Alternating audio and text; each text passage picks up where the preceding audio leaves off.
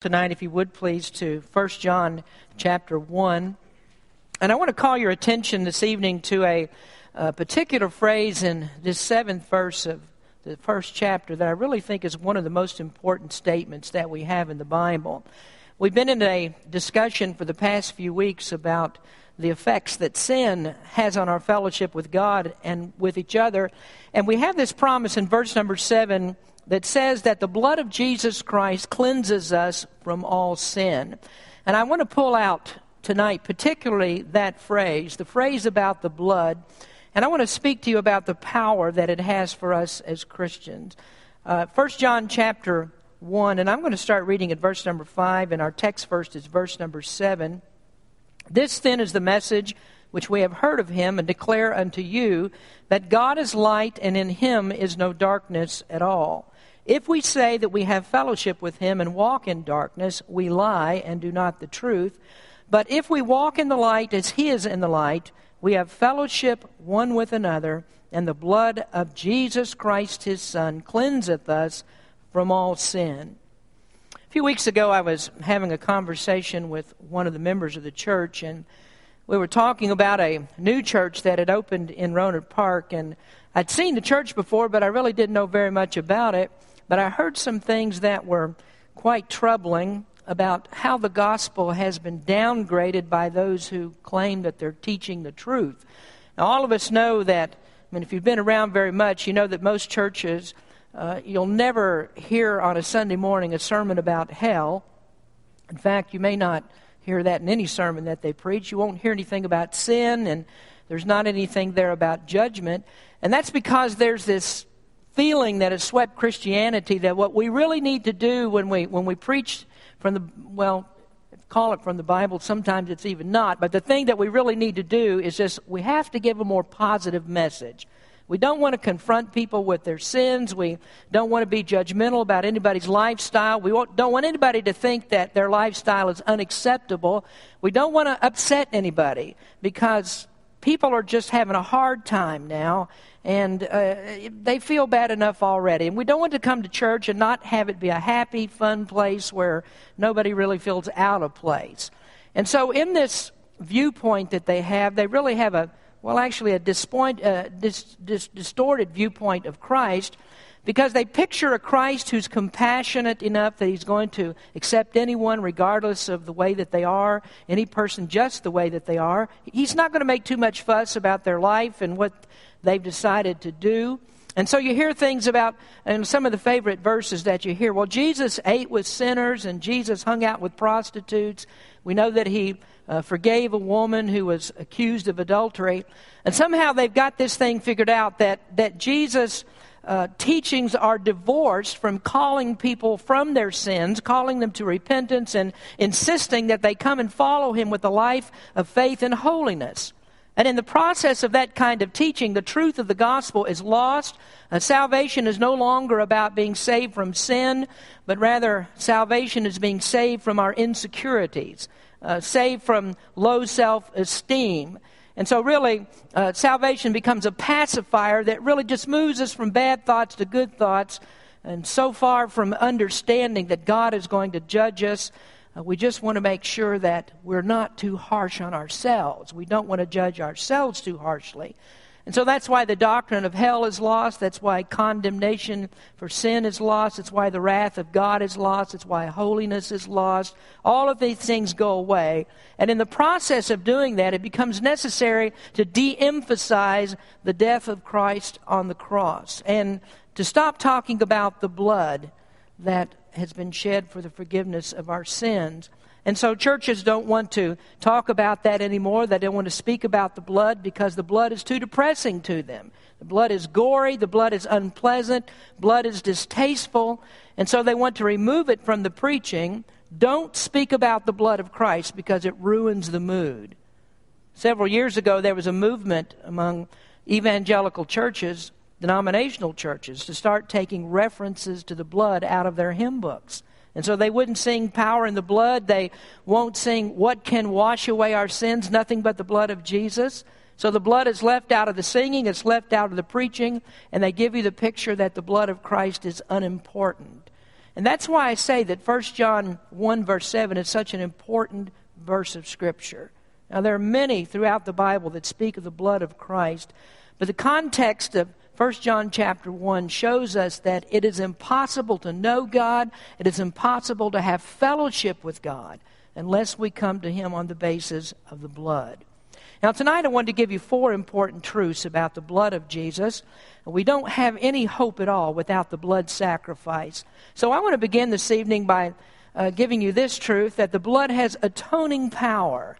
And atonement is really an important concept in Scripture. In fact, we can say it's, it's really the, the heart of the gospel. It's a word that means reconciliation. It means to take two parties that are at odds with one another and to bring them back into fellowship again.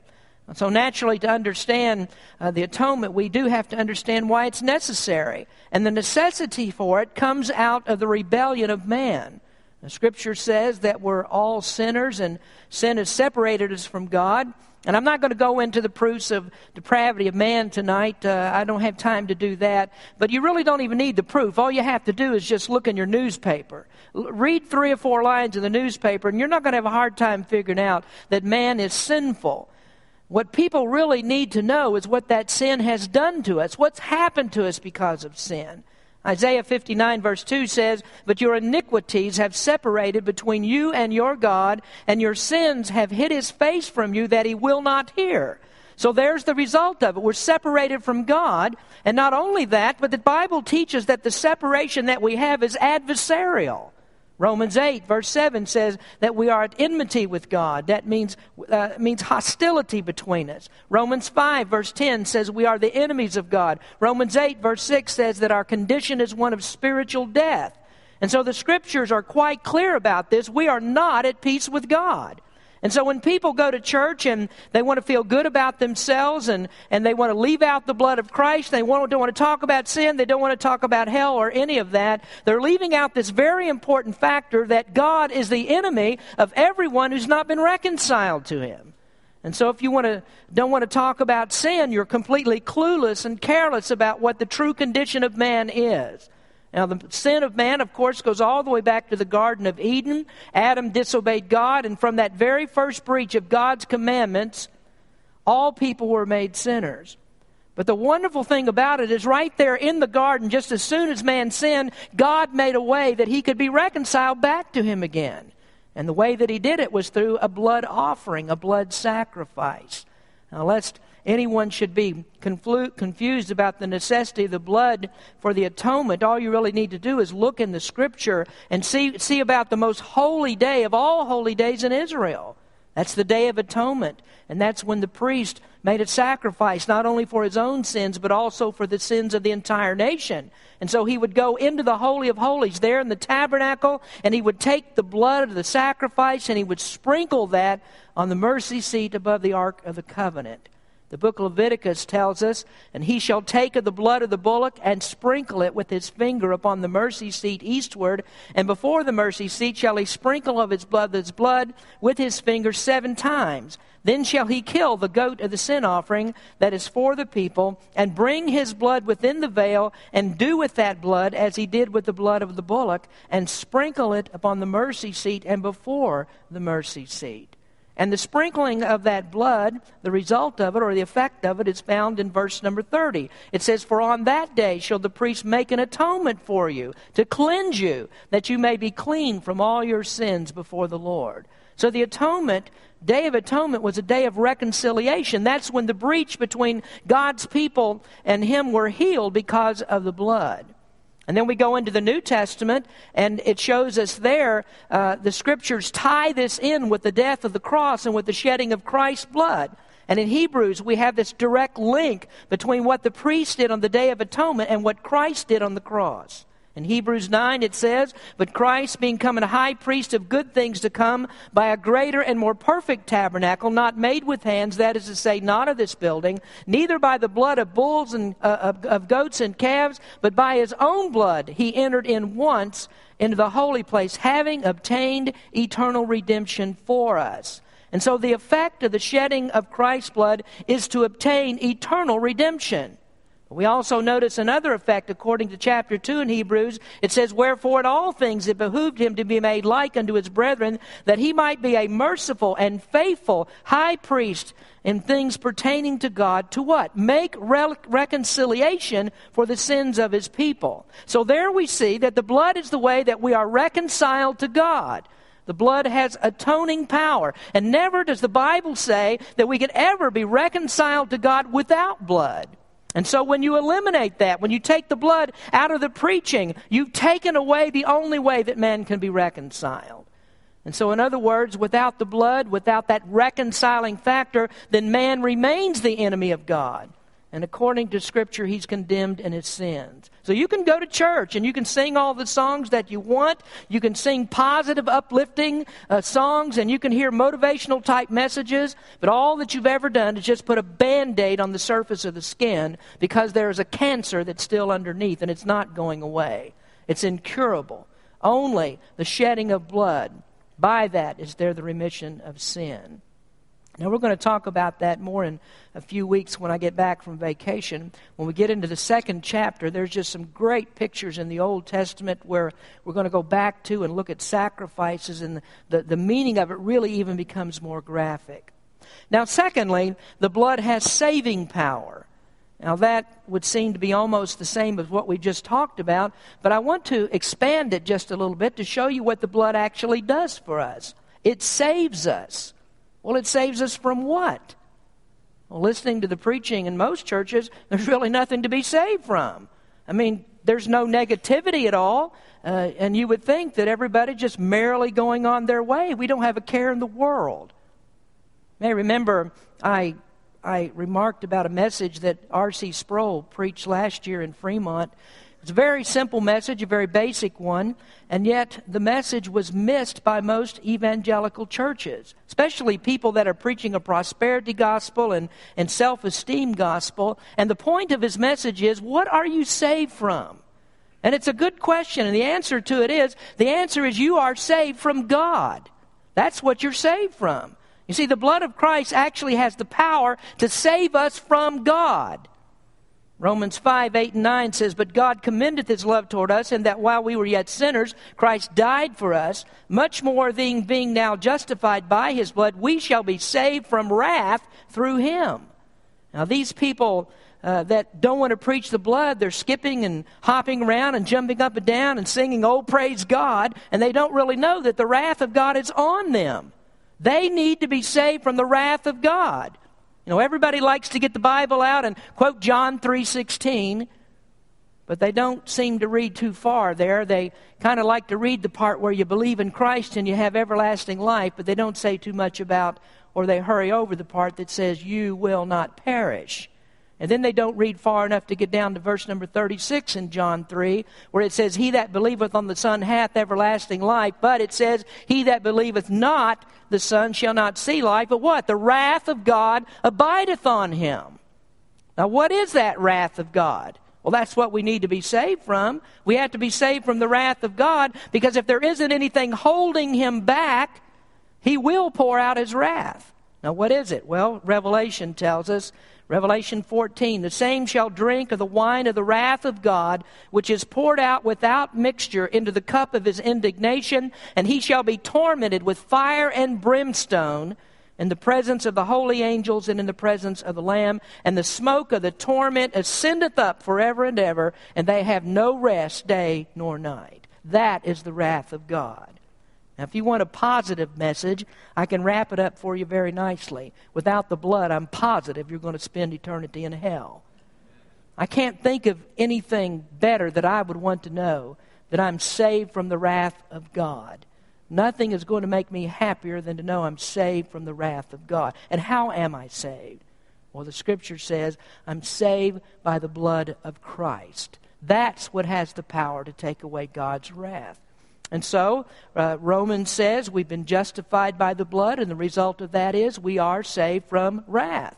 And so we can sing songs. We can sing songs like Rescue the Perishing, Care for the Dying, Jesus is merciful. Jesus will save. And why do we sing it? Because there is a fountain filled with blood, drawn from Emmanuel's veins, and sinners plunge beneath that flood, lose all their guilty stains. You know, that's a great song. All the way through that thing, it speaks about the blood of Christ. The second verse, I think it's the second, goes on and says, The dying thief rejoiced to see that fountain in his day. And there may I, though vile as he, wash all my sins away. What's that fountain? It's the fountain of blood.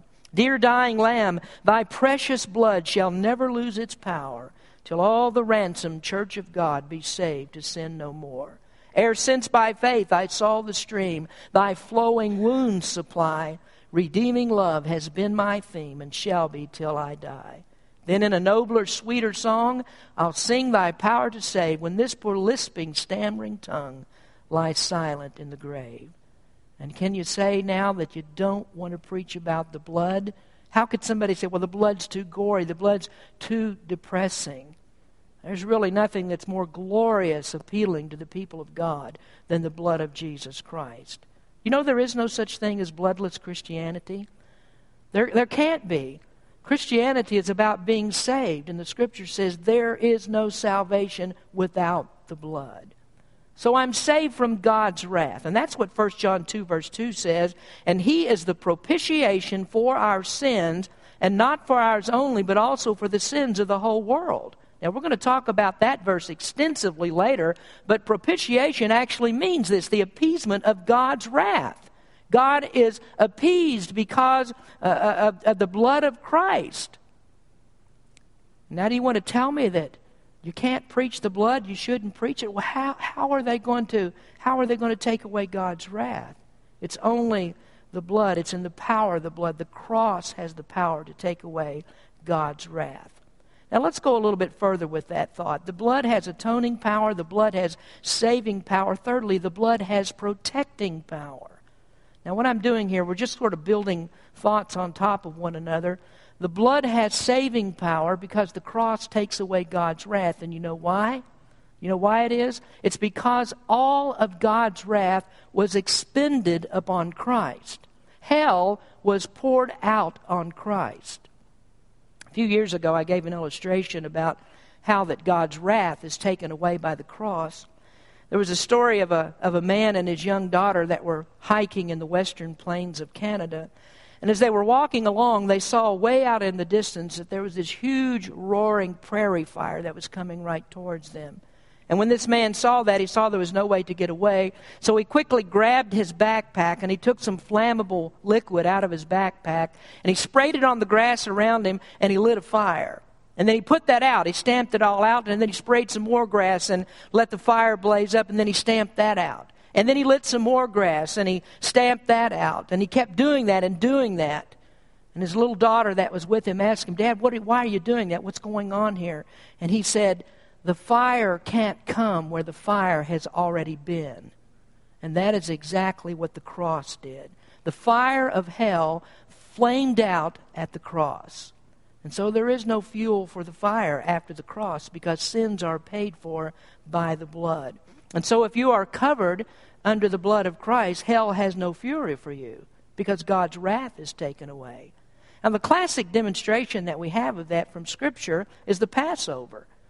Moses was warned that the death angel was coming. Uh, God was about to pour out his, his vengeance on Egypt. And to avoid being caught in those crosshairs, God told Moses, He said, what, what I want you to do, tell the people to kill a lamb, sacrifice a lamb. And then take the blood of that lamb and spread it on the doorposts and on the lintels of your houses. And then you go in that house, go in the door underneath that blood, and you stay there until the death angel comes. And when he sees that blood, he'll pass over you. The blood was their protection. And the symbolism of the Passover pointed directly at the sacrifice of Christ. Now, the New Testament reveals to us things that are hidden in the Old, and that age age old ceremony that they practiced for so many years. The Jewish people kept sacrificing that Passover lamb. Generations they kept doing that until it came time that the New Testament explains what that's about. And it's about the death of the cross. Paul stated it in 1 Corinthians. He said, Purge out, therefore, the old leaven, that ye may be a new lump as ye are unleavened. For even Christ our Passover is sacrificed for us. Christ is the Passover lamb. And that's why when John the Baptist saw him coming, he said, Behold, the Lamb of God that takes away the sin of the world. Peter said that we are redeemed with the precious blood of Christ as of a lamb without spot and without blemish. Do you remember how the Ethiopian eunuch was riding in his chariot and he was reading about this very thing? In he was reading the scriptures in Isaiah chapter 53, and it says in the book of Acts, the place of the scripture which he read was this He was led as a sheep to the slaughter, and like a lamb dumb before his shears, so opened he not his mouth. In his humiliation, his judgment was taken away. And who shall declare his generation? For his life is taken from the earth. And the eunuch answered Philip, uh, the eunuch answered Philip and said, I pray thee, of whom speaketh the prophet this, of himself or of some other man? Then Philip opened his mouth and began at the same scripture and preached unto him Jesus. And you know what the underlying theme of all of that was? What was he reading about? The sacrifice, the blood of Christ. He was sacrificed, his blood was poured out. And the blood is the way that we escape the wrath of God. That's our protection. Now, there's a wonderful piece that's brought into this in Romans chapter 5. I want to go back there for just a moment to verses I read just a minute ago. Uh, I read verses 8 and 9, but I want to add to that verse number 10 where we get the rest of the power of the blood.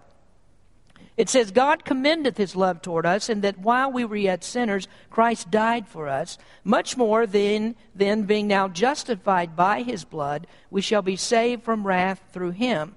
For if, when we were enemies, we were reconciled to God by the death of his Son, much more, being reconciled, we shall be saved by his life. Now, let me point out something here in passing before I make the main point.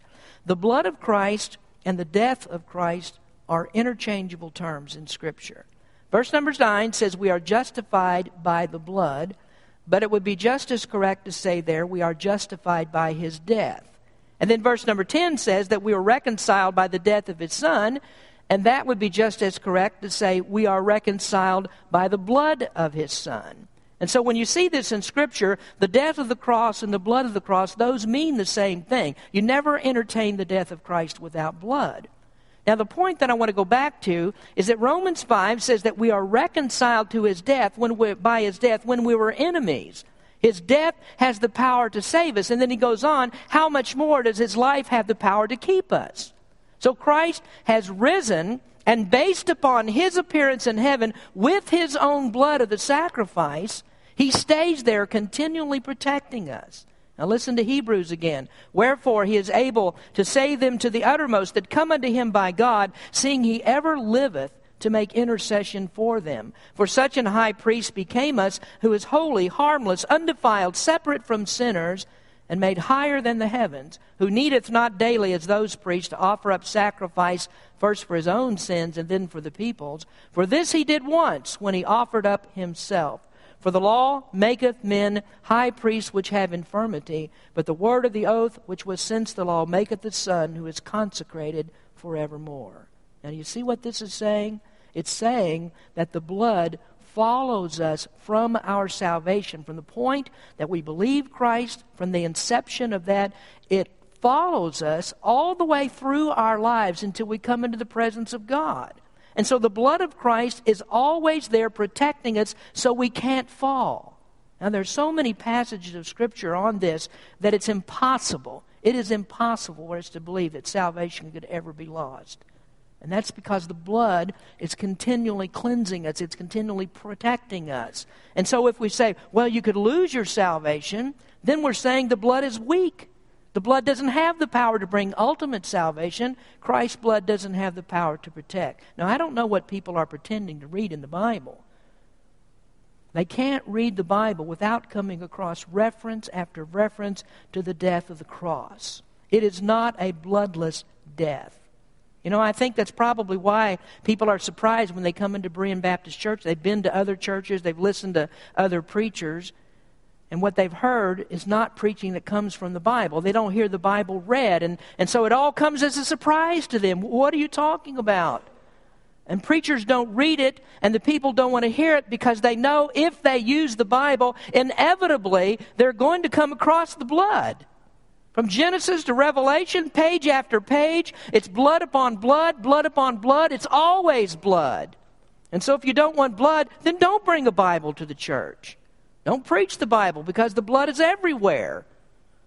There isn't any such thing as a bloodless Jesus, and there's no such thing as a wrathless God. And when we say that God is love, then we have to admit when we say that why Christ came with his blood. Because the shedding of his blood was an act of God's love for sinners so that his wrath could be taken away. This is what we're talking about. Is that a positive message? Well, that's the positive message because you take the blood out, and what do you have? No atonement, no salvation, no protection, and that's all negative. Let me sum it up then by bringing us full circle back again to the first chapter of First John. The last observation is the blood has cleansing power. But if we walk in the light as he is in the light, we have fellowship one with another, and the blood of Jesus Christ his Son cleanseth us from all sin. Now, we've looked at this passage before. I mean, this is our second go around with it. And I explained before that this verse is speaking to Christians. This is not talking about you know, the initial inception of our salvation. Now, it is true. It is true that the very moment that you're saved, the blood washes away your sins. Now, sin is a stain that runs deep right down into your soul, and there's no way that you can get rid of it except the blood should wash it away. We are justified by the blood, and thus justified from the guilt of our sins, and so the stain of sin is removed. And we read that Romans said we're justified by the blood. And so those who take away the blood also take away justification. Now, you can quote me on this one or do whatever you want to do, that you don't want to meet God without being justified. And the illustration of that prairie fire says why. Because if you meet him without being justified, you're caught with your sins, which means that the fuel for the fire is still there. The fuel is on you. But the blood of Christ washes that away. It cleanses from sin. Revelation 1, verse 5 says that we're washed from our sins in Christ's blood. But this is speaking to Christians, and so we're talking to people who have already been justified. So we have to look at the cleansing again, and we see that the blood of Jesus Christ, the real interpretation and the word that's used here, is a word of ongoing action. It keeps on cleansing us from sin. So we stay in favor with God because the blood is always perpetually cleansing. Now we go back to Romans 5 again. For if, when we were enemies, we were reconciled to God by the death of his Son, much more being reconciled, we shall be saved by his life. Much more being reconciled, we shall be saved by his life. Now listen to what John Gill says. He says, Here is meant the interceding life of Christ in heaven where he lives and ever lives to make intercession for his people, and to see the salvation he has obtained by his death applied unto them, and they put into the possession of it. Now, you remember what I said just a moment ago about the interchangeable terms?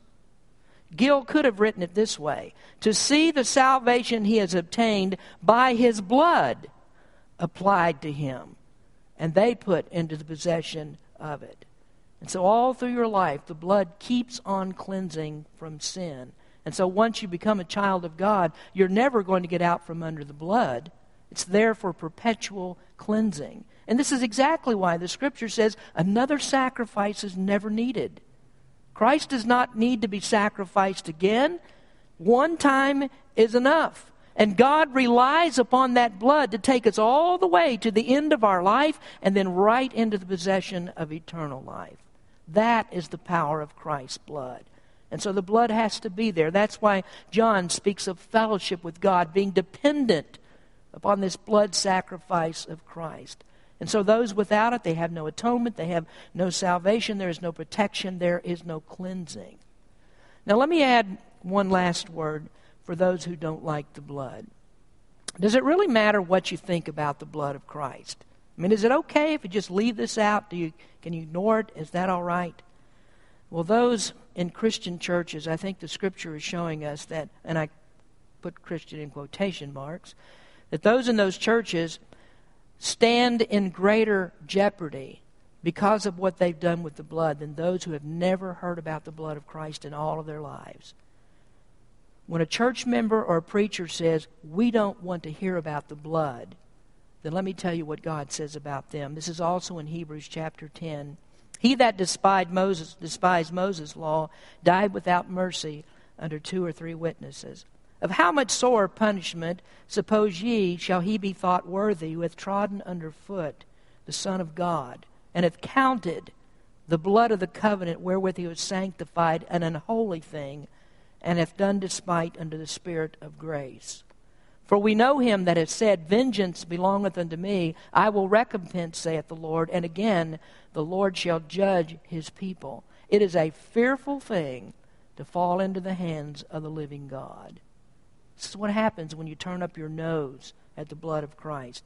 When you count his blood as unworthy and unholy, the Bible says that you are trampling Christ's blood underneath your feet. And it gives us the fate of the apostate. It says God will have vengeance upon him. It's not a light thing. When you go into a church and they've taken the blood out of the message, and really, we've already said you can't talk about hell unless you want to talk about the blood also. And you can't talk about the wrath of God at all unless you're going to talk about the blood also. And so when you go into a church that preaches no hell and they preach no wrath from God, and they've taken the blood out, that is not a simple, easy thing. It's not a light thing. And I would caution people that would choose churches based on that kind of theology and listen to that and think, oh, we're serving God, we're, we're happy, we've got songs to sing, it's uplifting, and oh, isn't it great to praise Jesus? You're not praising Jesus.